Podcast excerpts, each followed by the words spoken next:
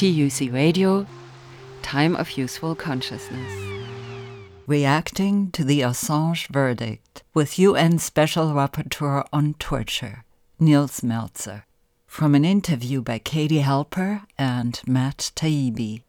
This conversation was held live on the day of the court ruling in the UK against Julian Assange, founder and publisher of WikiLeaks.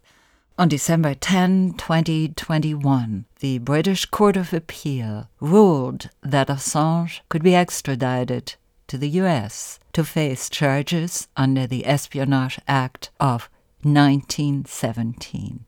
The WikiLeaks website came to international attention in 2010 when it published a series of documents and films provided by U.S. Army intelligence analyst Chelsea Manning. These leaks included the Baghdad airstrike collateral murder video and the Afghanistan war logs, all with evidence of war crimes. Six years later, WikiLeaks published the Democratic National Committee email leaks, which showed attempts to denigrate the Bernie Sanders presidential campaign and promote the candidacy of Hillary Clinton. Julian Assange was blamed for having helped Donald Trump win the election. However, the Trump administration, with Attorney General William Barr, showed no gratitude for Assange's alleged support. On May 23, 2019, they charged him with violating the Espionage Act of 1917 and raised the bar for him to 175 years in prison and demanded his extradition from the UK. Ironically, the current Biden administration fully endorses the Donald Trump charges. The voices who condemn the granting of the extradition request are fellow journalists, publishers, and defenders of free speech and whistleblowers. However, among those who get their information from commercial media, prejudice and bias towards Julian Assange cloud the issue. They call him a hacker and a rapist who helped Trump's presidential campaign. Allegations that even clouded the view of today's guest, UN Special Rapporteur on Torture, Nils Melzer.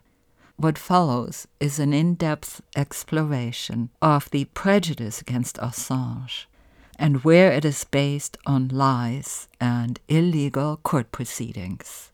On these matters, at this time, nobody is more qualified than UN Special Rapporteur on Torture, Nils Melzer. Katie Halper and Matt Taibbi spoke to him on December 10, 2021. Matt Taibbi is an American author, journalist, and podcaster. He has reported on finance, media, politics, and sports.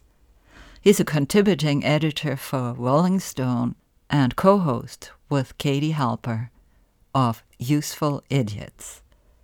Katie Halper is a comedian, writer, filmmaker, podcaster, and political commentator.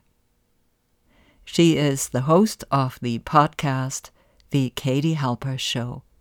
Here's Katie Halper introducing Nils Melzer. You are not only are the special rapporteur on torture for the UN, and you have a very significant biography, also a Swiss professor, author, and advocate in international law. You served in various war contexts as legal advisor to the International Committee for the Red Cross and as a security policy advisor to the Swiss government. And you also are the author of this book, um, The Trial of Julian Assange.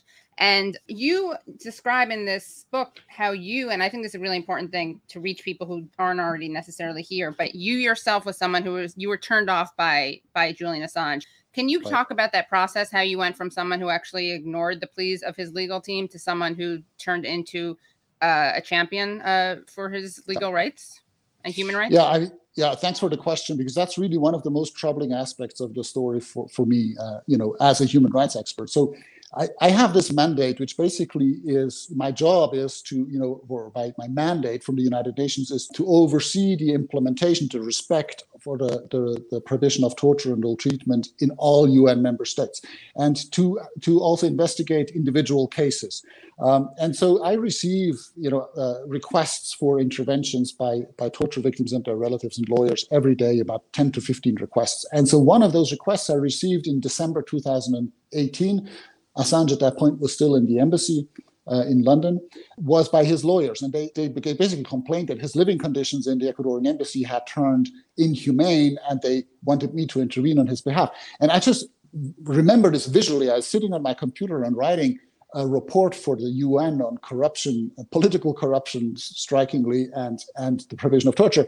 And I see these little message flagging coming in my screen saying, you know, new message coming in uh, and, and the title was Julian Assange's lawyers are asking for your protection.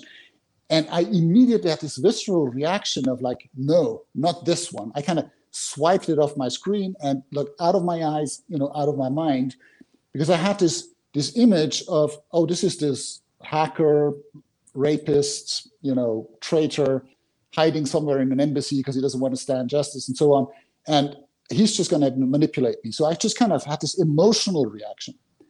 His lawyers came back about three months later saying that there were these rumors he would be expelled imminently and sent to the US. They also sent me some pieces of evidence, some medical opinions by independent doctors. And, and when I read those pieces, I realized that, well, this guy already applied about three months ago. And I asked myself, why, why didn't I actually deal with this case before? And I started becoming conscious of my prejudice. And I asked myself, well, wh- where do I have these images from? These, you know, these the certainty that this is a bad guy, this is a traitor, this is a rapist, and so on. And I realized that I, I, I had been had absorbed this basically from public reporting over a decade, almost passively, unconsciously. That really scared me because I thought, well, my mandate is to see through these types of smokescreen and if I, as a professional with, you know, 25 years of experience in some of the worst war areas and so on, if I can't see through the smokescreen, um, well, so what the average person who never even dealt with human rights, you know, what, what are they going to do? And so I, I felt like I, I, owed it to my professional and personal integrity to at least look into this case. And so I decided to actually go and visit him in London. And I first wanted to visit him in the embassy. When I announced it, I think they got cold feet at the UK government and the Ecuadorians. So within three days, they expelled him in a very hasty approach to make sure that kind of to establish the facts on the ground. I think I'm, my announcement that I wanted to come and visit him may have accelerated it. I knew, I know for a fact, and today we have the evidence that this had been planned for months ahead but they were speeding up the process when I announced my intention to visit. So I got to visit him, but only once he had been uh, arrested by the British and was already in Belmarsh prison in London in May, the 9th of May, 2019. How damaging was the DNC leak to Assange's ability to rally sort of establishment liberals to his cause? You talk about this a little bit in your book. Did you notice a change in the way that people dealt with you, dealt with him? You know. Yeah, well, I, I mean, I got involved only after this, but when I mm-hmm. investigated the case, I saw that the way he was perceived in the public changed dramatically after the DNC leaks, but especially the way that the DNC leak story had been told by the Democratic Party, right? Because clearly the Democratic Party had a big interest in kind of making making all those you know problems disappear that had come up to the surface through those leaks. And so they had a, a vested interest in in changing the narrative and finding finding someone else to blame.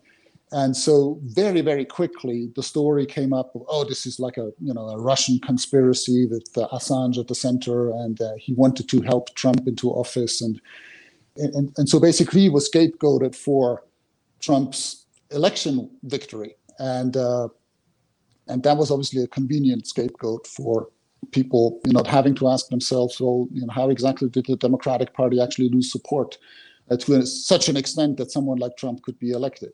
And and this whole narrative of Assange wanted to harm the U.S. by supporting Trump and collaborating with the Russians, none of which is proven, by the way. That has really harmed him and, and, and obviously has, has, has diminished and weakened his support base in the US. Similarly, as the, the those rape allegations, the Swedish rape allegations have clearly um, you know, destroyed much of his support base here in, in Europe.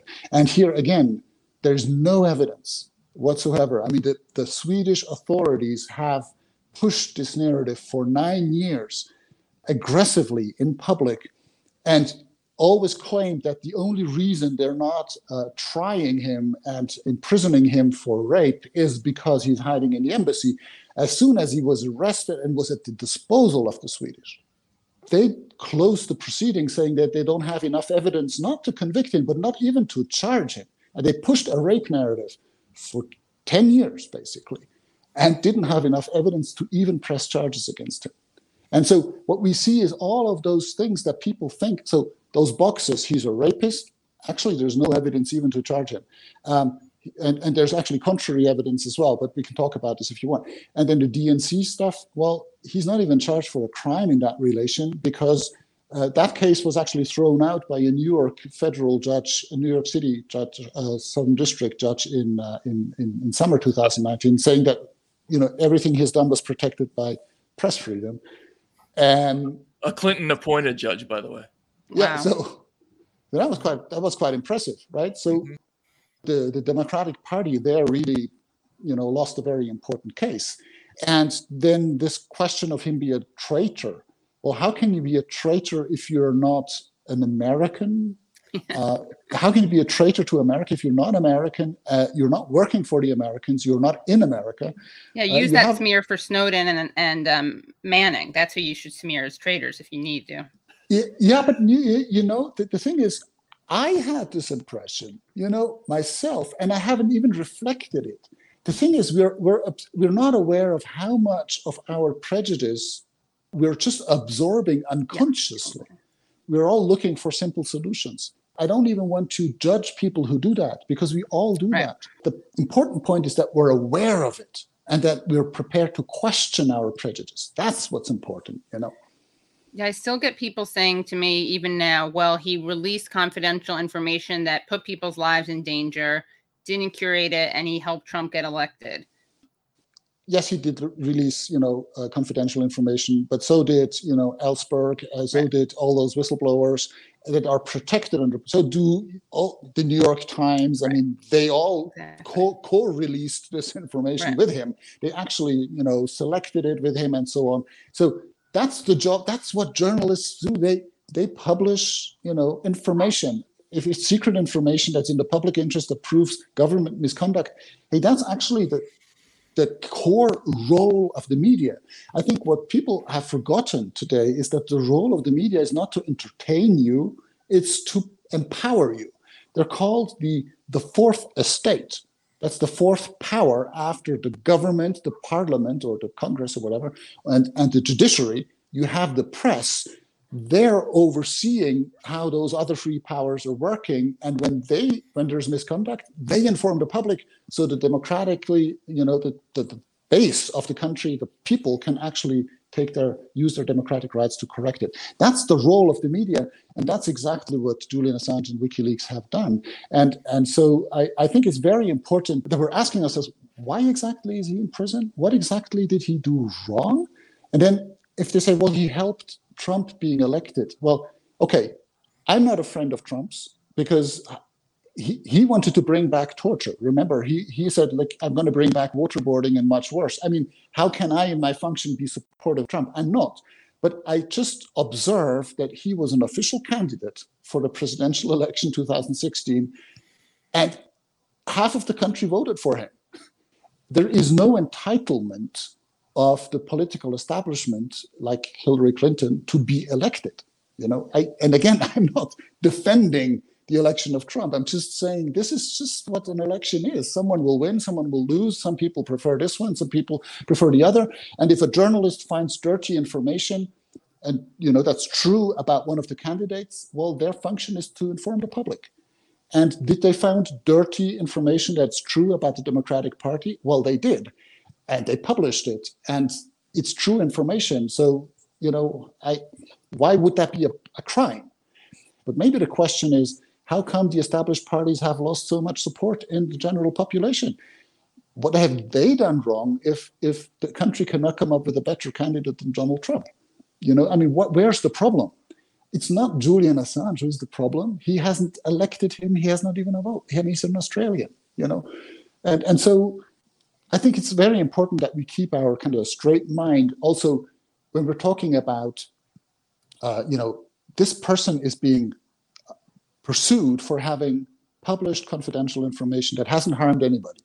There's no evidence at all. Maybe it could have theoretically, but it, there's no evidence that it did. But the information he published is, is uncontroversial evidence, hard evidence that serious crime have been committed by the governments. Torture, war crimes, I mean, horrible stuff by the thousands. And who has been prosecuted for that? Nobody. So we have evidence for serious crimes, but nobody is being prosecuted. So the criminals walk free.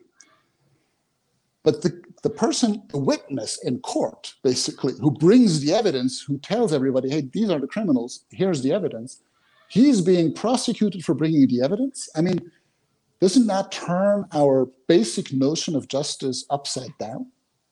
You know and, and, i'm not saying americans are war criminals. I'm just saying the american armed forces just like any other armed force when they engage in war some people will commit war crimes. That's just the way it is right? I mean it's that's just because human beings are like this and that's why we need courts to deal with it. And and here i really feel that's so so scandalous about this case that telling the truth about crime becomes criminalized. While committing crimes you know you enjoy impunity. Speaking of the uk i was wondering if you could you could comment on their role in this whole proceeding. How well or not did they uphold international standards in their treatment of him? Can you speak a little bit to what happened to assange while he was in you know yeah. behind bars in england? Yeah yeah, that that's one of the most shocking observations I made because I'm also a professor at the British University, and so I, am very proud of the British, you know, tradition of rule of law and democracy and so on, and and the separation of power and all of those democratic principles. So, so when he was arrested, I thought like, yeah, maybe you know, when before when before I visited him in prison, I thought, well, okay, maybe he's not well We'll make a medical assessment and then we'll make some recommendations to the UK. But the UK is a democracy, it's a rule of law country. I'm sure you know they will give him a fair proceeding and he won't be extradited to the US because it's obvious that the prison conditions he would be exposed to are inhumane and unacceptable from a human rights perspective. So I was really shocked to see that the day he was arrested, they immediately brought him to trial uh, not not for a, a, you know a detention proceeding, but he was actually tried. He, he had his, his his trial on the day he was arrested from the embassy for a crime that he was uh, accused of having committed seven years earlier, which is the crime of bail violation when he took uh, asylum in the embassy. And he was convicted on that very day. So, I mean, imagine you've been locked up in an embassy for seven years, you're being pulled out uh, without advance notice, no proceeding, no rule of law proceeding, no defense, nothing. You're being pulled out of that embassy. He must be under shock. And he's pushed immediately before a judge and tried and convicted that very day. And the judge insulted him in public court, you know, as being a narcissist, uh, that he has only his, you know, egotistical self interest in mind.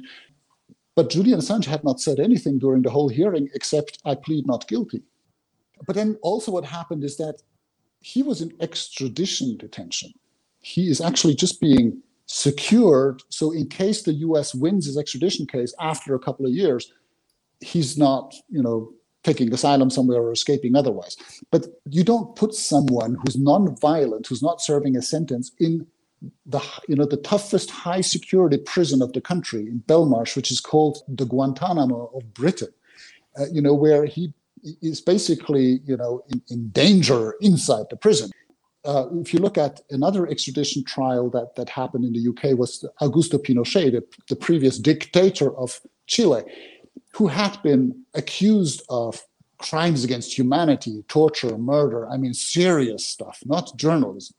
But he was not put in prison during the extradition proceeding. For one and a half years, he was, you know, being accommodated in a in a noble villa. He was visited by Margaret Thatcher. Again, you can see someone who's been accused of real, serious mass crimes.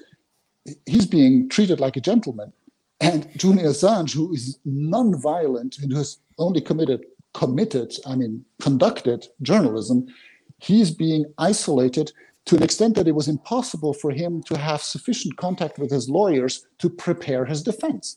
Because he was exposed to a Swedish proceeding, to an extradition proceeding by the, U- uh, the US, to a bail violation proceeding by the UK, and also a Ecuadorian proceeding regarding his belongings that had been confiscated in the in the embassy when he was arrested and just handed over to the US without any uh, uh, rule of law considerations. So all of this, I mean, you can't handle that from an isolation cell.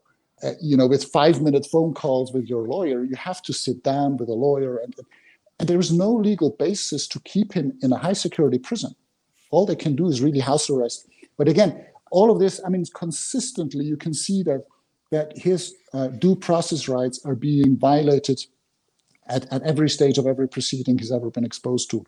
And no legal remedy ever works in his favor.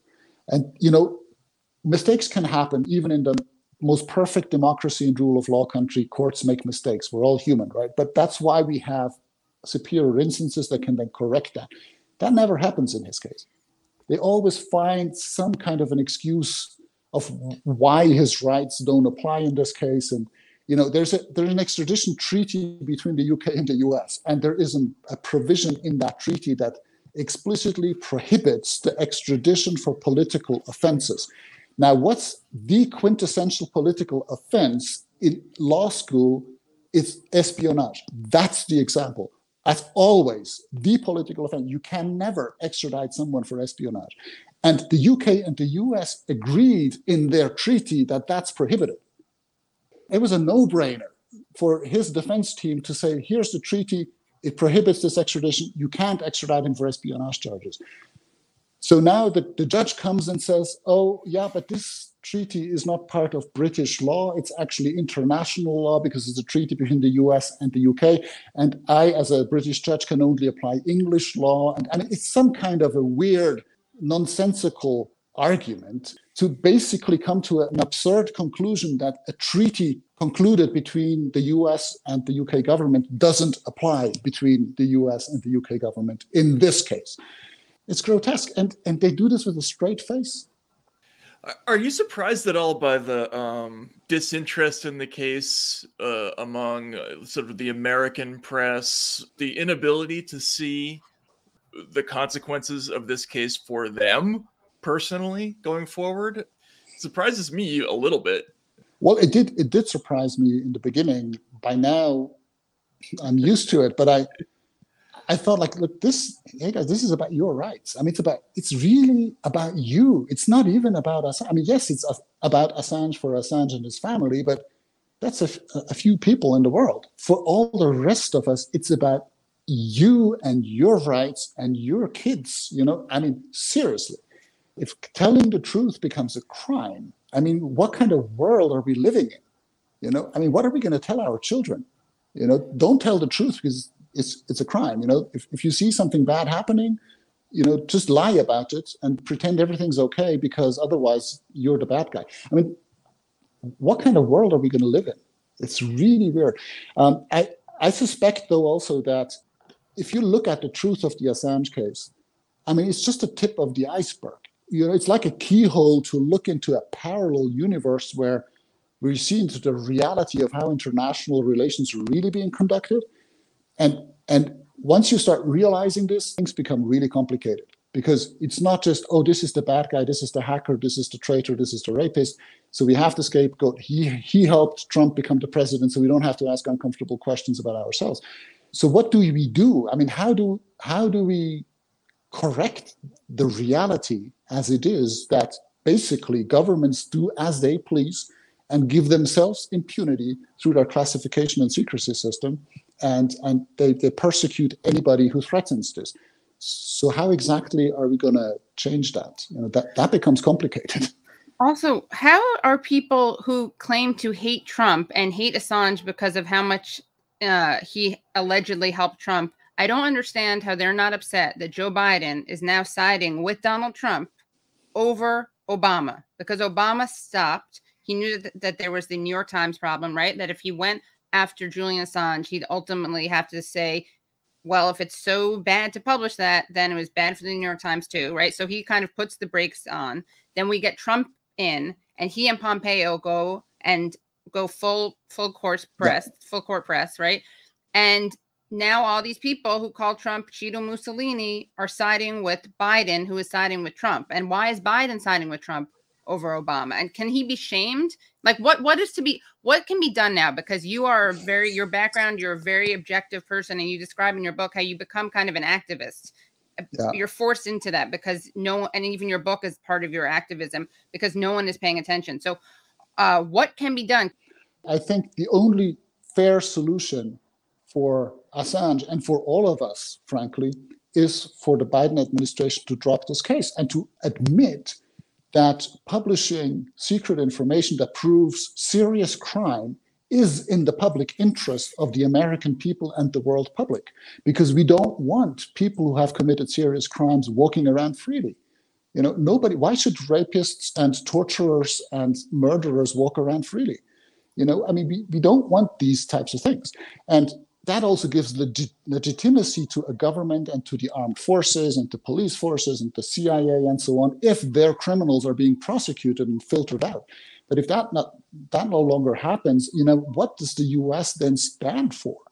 What does the Biden administration stand for when he persecutes this man who is too frail to even attend his appeals hearing in the UK? I mean, he he couldn't even through video link stay concentrated long enough to watch that hearing. And he's a very intelligent man. He was so strongly medicated for his medical state of health that he couldn't even follow those proceedings. How can we even discuss to extradite him to the US, where a mammoth proceeding in Alexandria at the espionage court is awaiting him?